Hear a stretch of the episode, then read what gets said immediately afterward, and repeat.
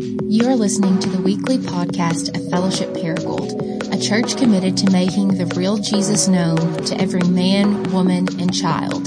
For more information about our church, please visit us at www.fellowshipparagould.com. Good to see everyone. Happy birthday to Fellowship. Uh, Philippians chapter 2 is where we are going to be. I'm going to read in verses 1 through verse 11. If you don't have a Bible, we'll put it on the screen for you. So, if there's any encouragement in Christ, any comfort from love, any participation in the Spirit, any affection and sympathy, complete my joy by being of the same mind, having the same love, being in full accord and of one mind. Do nothing from selfish ambition or conceit, but in humility count others more significant than yourselves.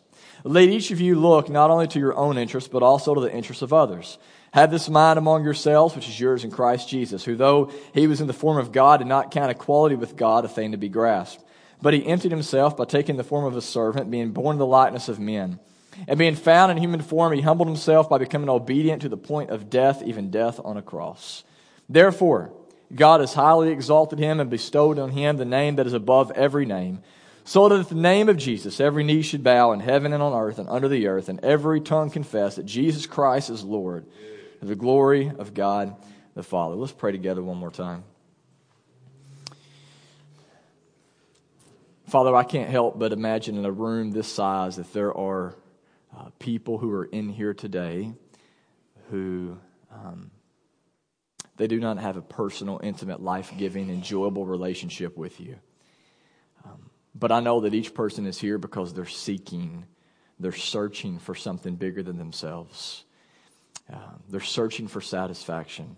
We're all searching for, for satisfaction and salvation, and we recognize today, Jesus, that you are the one that brings that. Would you please now, through the preaching of your word, through the power of your Holy Spirit, take what efforts I've given this week, and, and, and Father, I just pray that you use me in this opportunity, that, that you will speak through me, um, that nothing I say will be from my flesh, that it'll all be driven by your Holy Spirit. And I pray that you will open our eyes and our hearts to hear what you would have us to hear this morning. It's in Christ's name that we pray. Amen. Had to bear with me this morning, by the way. I got a little bit of a cold. I'll blame Adam because I was working with him in the same office this week and he was coughing and hacking everywhere. So appreciate you sharing that with me, brother. Um, hey, a little over a year ago, my wife and I were riding four wheelers in Halliday, Arkansas. Anybody know where Halliday, Arkansas is? Okay. Yeah, um, my wife grew up in Halliday, and she wanted to go ride some four wheelers around the gravel roads and reminisce on some of her childhood. And while we were on the four wheelers, we came across this building right here.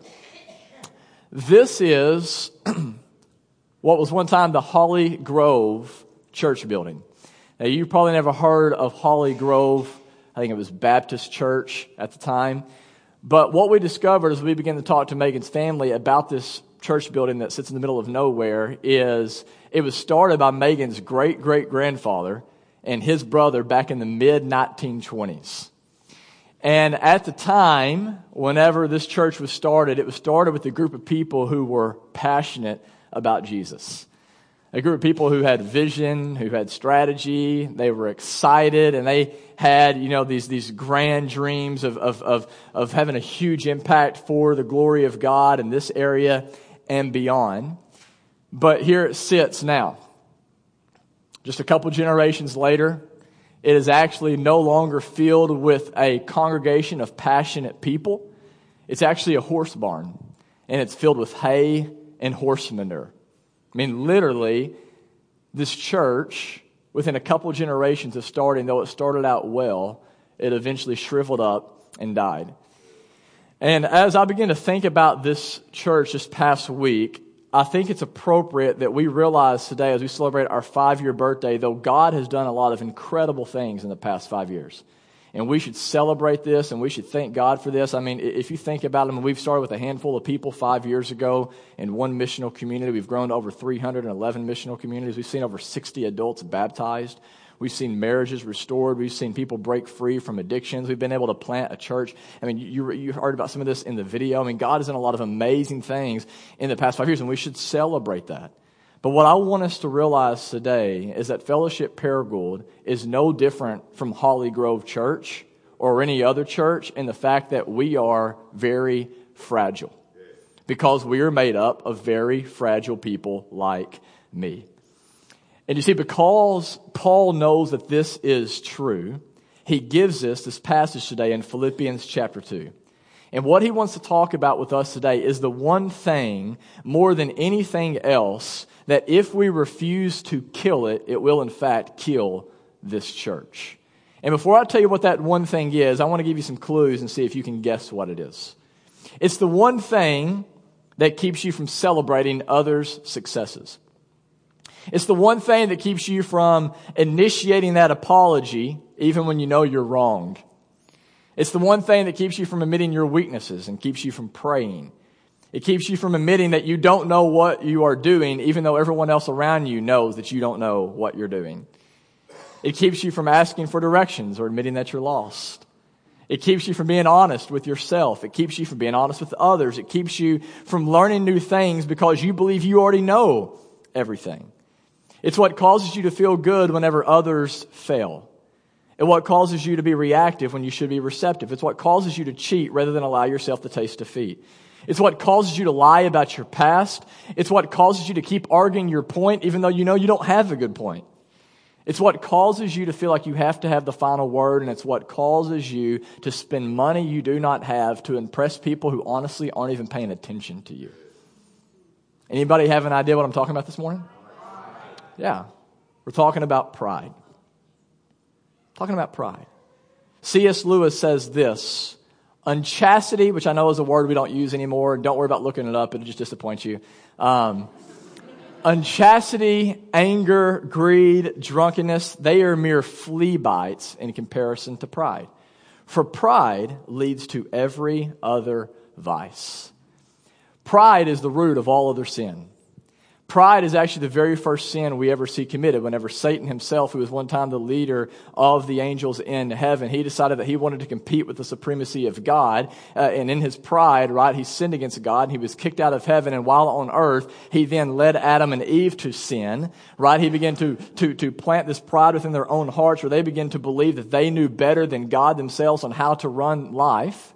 And because we are all now born of Adam and Eve, we are all now born with a sinful fallen nature, and all of us in here struggle with pride.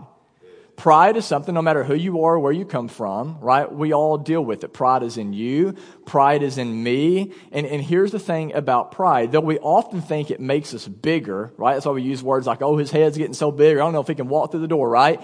Though we think pride makes us bigger, it actually makes us smaller. Pride actually diminishes us. It diminishes our gifts. It diminishes our abilities. And worst of all, listen to this, guys.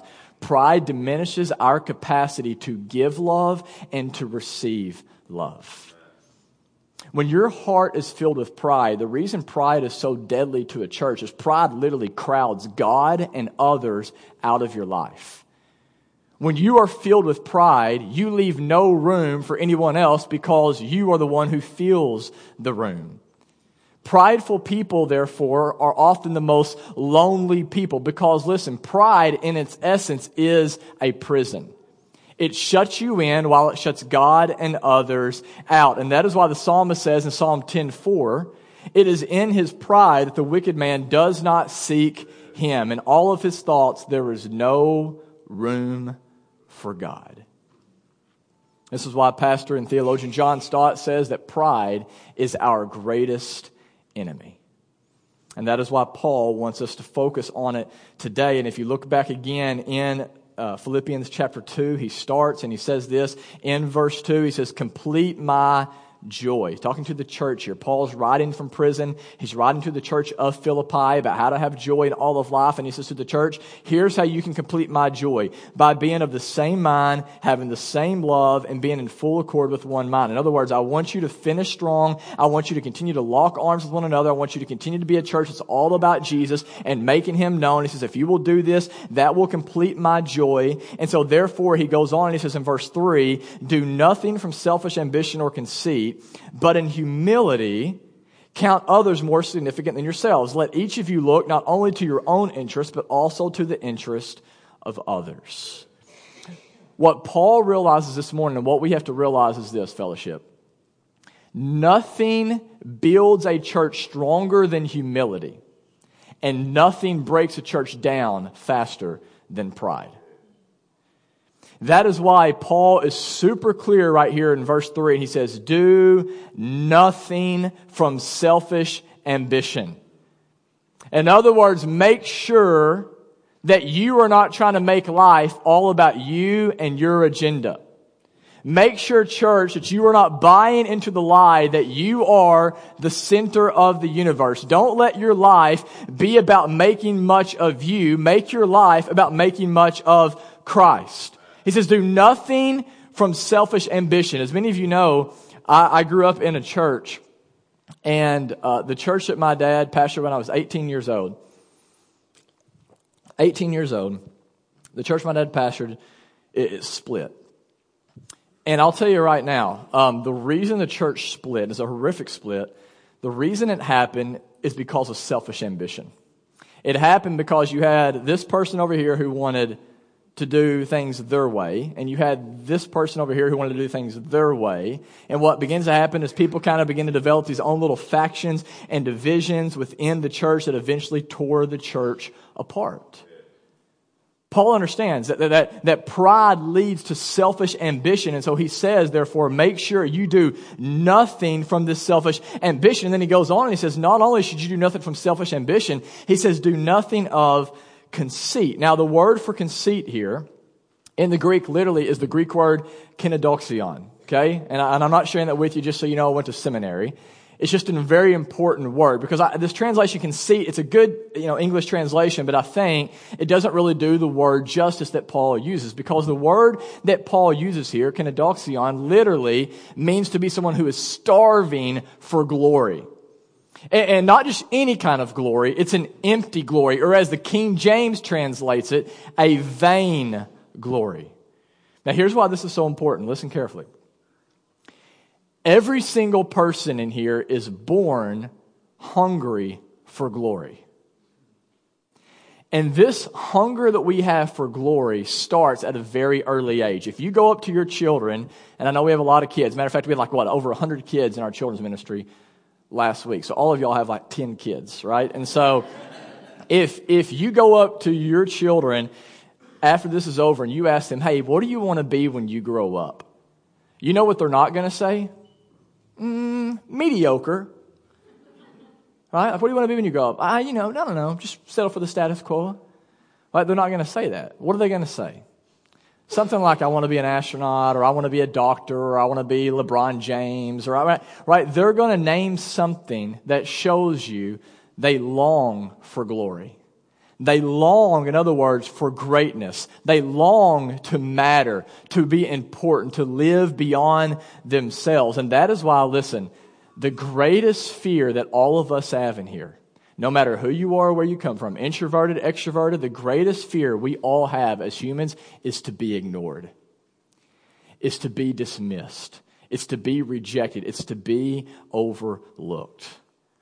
One of the most painful memories I have as a kid was when I was in fifth grade and I was cut from our basketball team.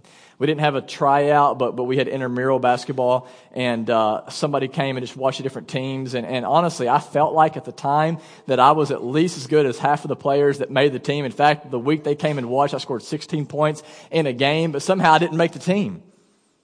And I remember just thinking, like, how is this possible? Like, was I overlooked? I mean, that's what I felt like and my friends, I mean, they all, you know, got to go travel, do, you know, do all the fun stuff together and spend the night with each other and all that. And I just was kind of left, you know, on the sidelines. It was a terrible feeling. And I ended up spending the rest of my life, and this is something I'm still trying to get over, the rest of my life saying, you know what, I will do whatever it takes to never be overlooked again. And so what did I do? I made sure that I wore name brand clothes, right? Whatever it takes to fit in. I made sure that I became the class clown, even if it meant getting, you know, kicked out of class. I didn't care as long as I could make my friends laugh, right?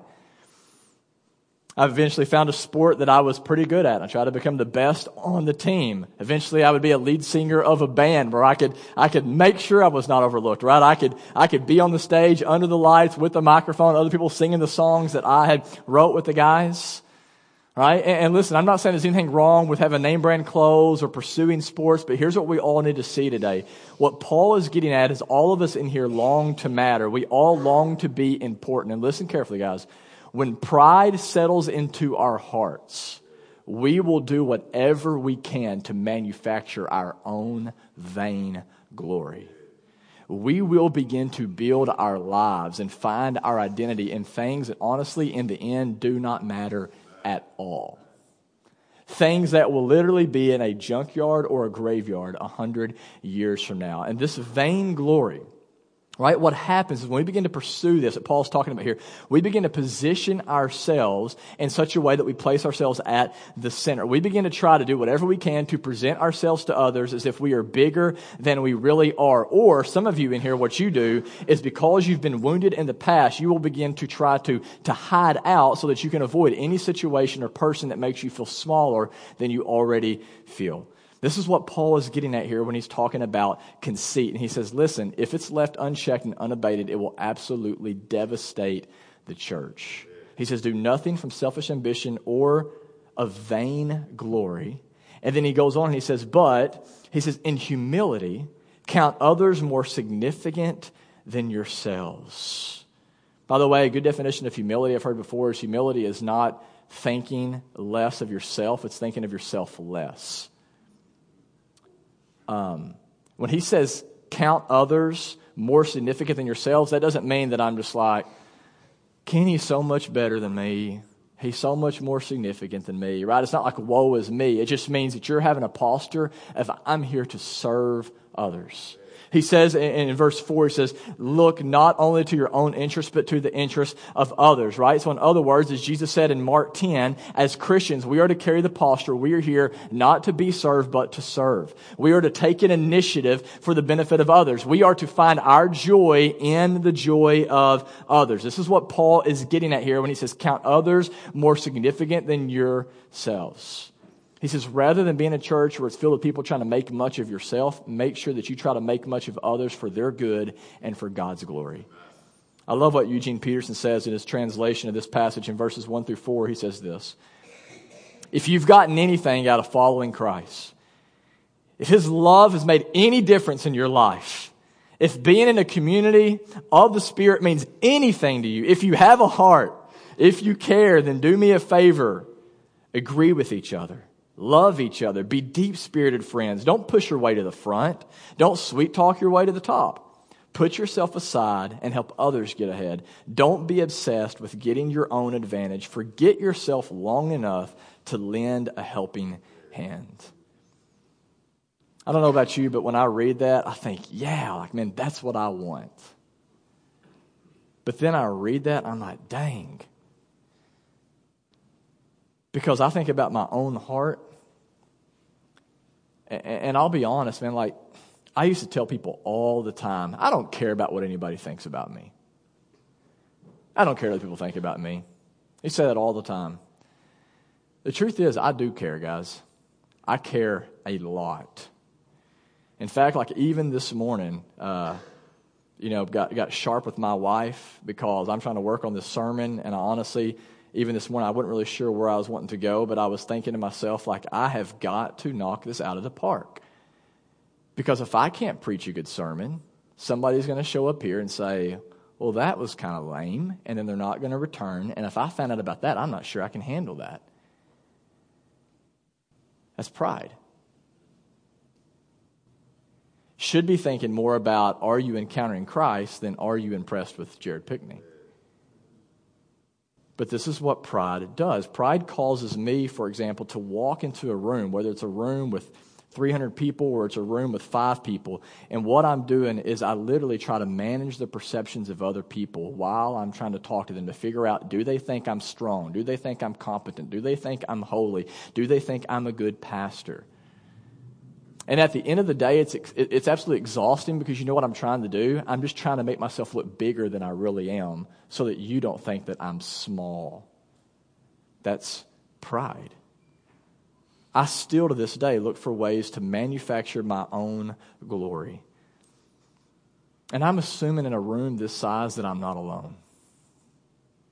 I'm assuming there are many in here who, like me, who do not want others to know how small and how weak and how needy you really are. And therefore, though you sit in a room like this and we claim that Jesus is our rest, we really can't rest. Because the whole time we're wondering what I can do to prove myself to the person next to me so that I can prove something to myself that I actually do matter. And what Paul says is this will kill the church. If you leave it alone, you let it grow, it'll kill the church. So the question is today what do we do about it? How do we kill pride before it kills us? And fortunately, Paul tells us. If you look again in verse 5, he says this Have this mind among yourselves, which is yours in Christ Jesus, who, though he was in the form of God, did not count equality with God a thing to be grasped, but he emptied himself by taking the form of a servant and being born the likeness of men. And being found in human form, he humbled himself by becoming obedient to the point of death, even death on a cross. When Jesus Christ came to this earth, he emptied himself of his glory. And at the cross, here's what Jesus did. At the cross, Jesus literally embraced our worst nightmare. Because at the cross, Jesus, He actually walked right into the thing that we hate and we fear the most. Because, because here's what Jesus did. In Isaiah, actually just read it for you. In Isaiah 53, 3 through 6. I'm not sure if we can put that on the screen or not. Here's what the prophet Isaiah said that Christ did for us on the cross. He was despised and rejected by men. The thing we want to avoid more than anything else in the world. Christ was despised and rejected by men. A man of sorrows and acquainted with grief, and as one from whom men hide their faces, he was despised, and we esteemed him not. Surely he has borne our grief and he has carried our sorrows. We esteemed him stricken, smitten by God, and afflicted, but he was pierced for our transgressions. He was crushed for our iniquities. Upon him was the chastisement that brought us peace, and with his wounds we are healed. Amen? All we like sheep have gone astray. We've all turned, every one of us, to our own way, but the Lord has laid on him the iniquity of us all. Praise the Lord. Jesus, though fully God, Paul says in Philippians 2, emptied himself of his godlike power. He didn't stop being God, but he emptied himself of his godlike power. What that means is whenever Jesus came to this earth, he became a ugly man. That's what it just said in Isaiah. He became a poor man, a weak man. And though he did nothing but perfection, we hated him for it. We rejected him. And here's what's the thing about this, guys not only at the cross was Jesus rejected by earthly people, he was rejected by his own Father, whom he had had a perfect eternal relationship. Rejected by his own Father. That's why at the cross, Jesus said, My God, my God. It's the only place he doesn't refer to God as his Father. My God, my God, why have you forsaken me? Why have you overlooked me? Why have you rejected me? You see, at the cross, Jesus took on the thing that we are most afraid of and we are fighting for tooth and nail. Jesus went, he was rejected at the cross. He became small for you and for me. Why? Why? Because in John 17, Jesus said, before this ever happened, He said, Father, I want them to have the glory that I have had with you before the world began. And there it is. At the cross, Jesus emptied Himself of His glory so that you can share in that glory. How incredible is that? What that then means is listen, fellowship, and, and if you've never been here, guest, whatever. What this means, listen if you will just come to God empty, if you will come to Him and admit, I don't have it all together. I'm not really hot stuff like I want everybody to think I am. If you will admit today that you have limitations and even on your best days you deserve hell, if you will admit that you're spiritually bankrupt before God and that you are weak, if you will admit you have no glory in yourself and you will cling to the life, the death, and the resurrection of Jesus on your behalf, then you will share in his eternal glory forever. Nothing can make you matter more than that. Nothing can give you more value than that, and nothing can take it away, guys. That's the beautiful news about the gospel. If you can just admit today you're needy, you can have life with God and you can share in His glory. But if you're here today and you can't admit that, if you can't admit your weakness, then listen, God has nothing to say to you. The truth is, guys, if we will come spiritually poor before God and we will just cling to Christ, what is true of Him will become true of us because Christ was treated the way we deserve to be treated on the cross, if we will trust in Him, we can be treated for all eternity the way He deserves to be treated. And I can't think of anything better than that. This is why Paul, when he ends this little section, he says in here in verse 9, Therefore, because of what Christ has done, he said, God has highly exalted him and bestowed on him the name that is above every name, so that the name of Jesus, every knee should bow in heaven and on earth and under the earth, and every tongue confess that Jesus Christ is the Lord, to the glory of God the Father. The question is not this morning, will you bow to Jesus as Lord?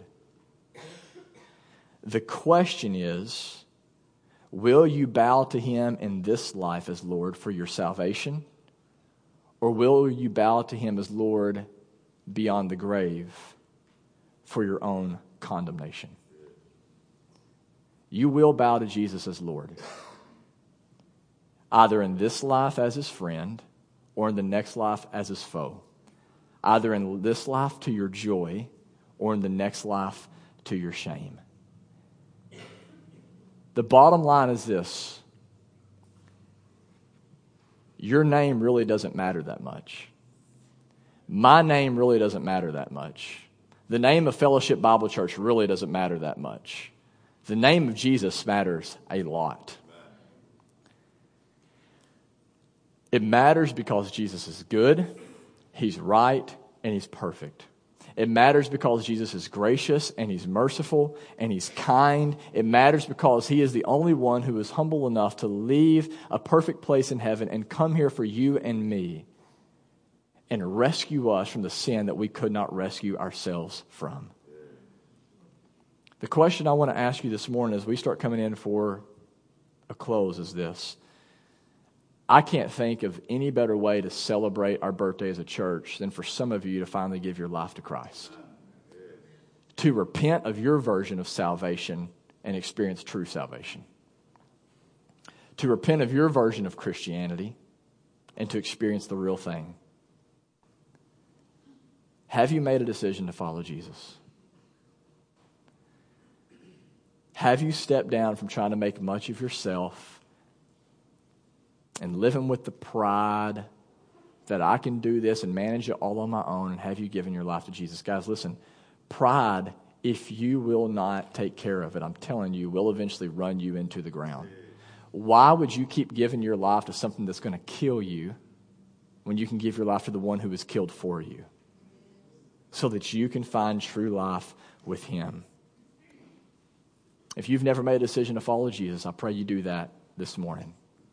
For those of you that are here and you're like, I've already done that, well, here's what I want to encourage you to do. Eight things. Eight things. I know that sounds like, whoa, eight things, a preacher, that's going to take forever. Real quick, eight things, fellowship, that I want us to continue to do to embrace the humility of Christ so that we can cultivate a humility that allows us to continue to move forward and make much of his name. Ready? Eight things to help us cultivate humility to make sure that we will stand the test of time as a church. First thing I'd say is this we need to follow truth wherever it leads us. When we started this church, as Emily said in the video, we started with the Bible. And we said, let's just draw a picture of what the church should look like, and let's just do that. Let's let truth guide us, whatever that looks like. If we are going to be a people that are used by God in great ways, we must follow the truth wherever it leads. That means we must dive into the Word and realize that God, through His Spirit, is going to call us to do some things. And if that leads you, if the truth leads you to being wrong, then be wrong. If it leads you to doing something that, that's not best for you, but it's best for the church, then follow it. If it leads you to needing to apologize to somebody else in here, then follow the truth. Apologize. If it leads you to needing to confess sin, confess sin. If it leads you to stepping out of your comfort zone and doing something that might seem crazy in the eyes of the world, do it. I got a phone call. I wish I could tell you the, the person's name, but I won't do it. I don't want to rob their blessing. But I had a, member of our church call me just this past week and said, Man, I was in the Bible and I was reading Matthew, and all of a sudden the Holy Spirit said that you need to go and talk to this other business owner in Paragould. He said, I really didn't know the guy, but I was like, okay, that's kind of weird, but I'm going to do it, Holy Spirit. And so he said, I went and I, was, I asked, we'll just call the guy John. His name's not John, but we'll just say John, okay? He's like, so I went and I said, hey, is John here? And the receptionist is like, no, he's in a meeting for the next hour. And this member of our church said, I'll just wait. You know, so he sits down and John eventually comes out and he says uh, to our member, he says, can I help you? And our member says, well, I was kind of hoping you could tell me the same thing. You know, I, I, I, don't know. Can you help me? He's like, I just know the Spirit sent me here and I'm not really sure what for. And anyways, they get talking. Long story short, he ends up being there for three hours and blesses this guy like crazy as he's struggling with a major family issue. And they begin to dive into scripture and talk about church and all this other kind of stuff. And just awesome, man. It makes no sense. It makes no sense. Follow the truth wherever it leads you. Second thing I would say is this if we're going to be a humble people, let's invite and pursue correction and counsel. The dangerous thing about pride is we can detect it in somebody else like that. We very rarely can see it in the mirror. Pride blinds us. So, you know what you need to do? You need to get out of the shadows. We need to get in community. We need to make sure we're in things like fight clubs. And we need to actually say to other people, This is the man I want to be, and I want you to help hold me accountable. Okay? Invite correction. Third, I would say be a learner. None of us in here figured it all out. We all have, still have a lot to learn. And listen, you can learn from everybody in here. We can. Fourth thing I would say is publicly celebrate God's grace at work and other Christians. I don't know why we do this, but we, we literally we treat encouragement like gold. It's like we want a whole lot of it, and we don't want to give any of it away. Let's be, let's be a church known for encouraging. Let's be a church that's known for. I'm not saying make stuff up, but let's just let's just have a radar up. Let's just have a radar up where we're looking for evidences of grace in other people's life, and then we actually say it to them. Five, let's cultivate a spirit of thankfulness. Proud people are not very thankful. You know why? They think they deserve everything. Humble people know they deserve hell. And therefore, you know what humble people do? They say, you know what? This maybe hadn't been the best day.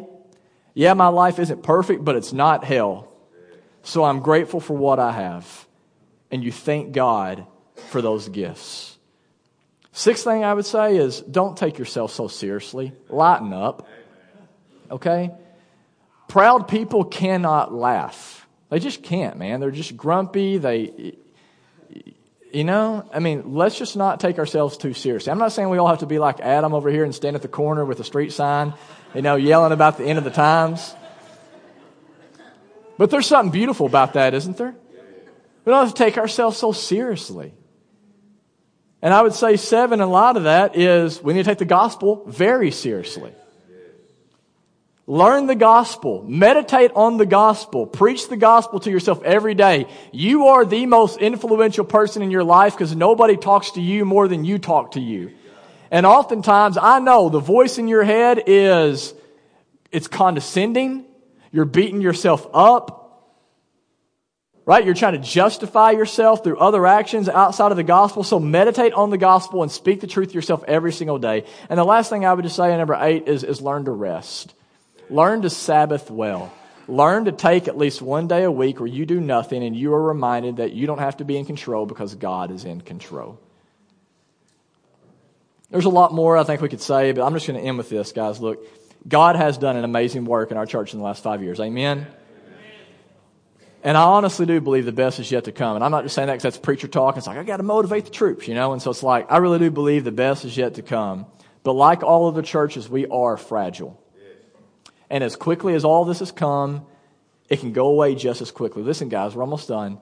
The second, the second this becomes about our own preferences, or the second this becomes about who's preaching on stage. Sorry, Angie.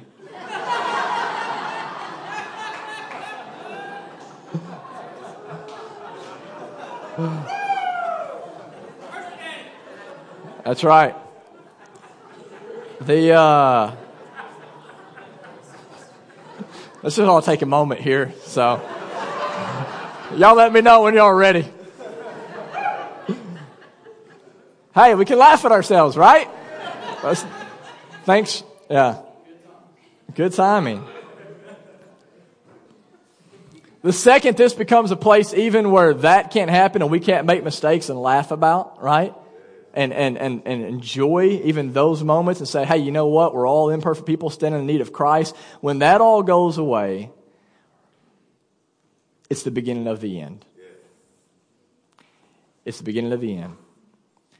I really believe in the next season, the next five years, what's going to be defining for Fellowship Paragould is going to be this issue of humility and pride. The question isn't going to be, are we going to grow? I think we'll grow. The question is, are we going to grow in humility? The Bible is clear God opposes the proud, but he gives grace to the humble.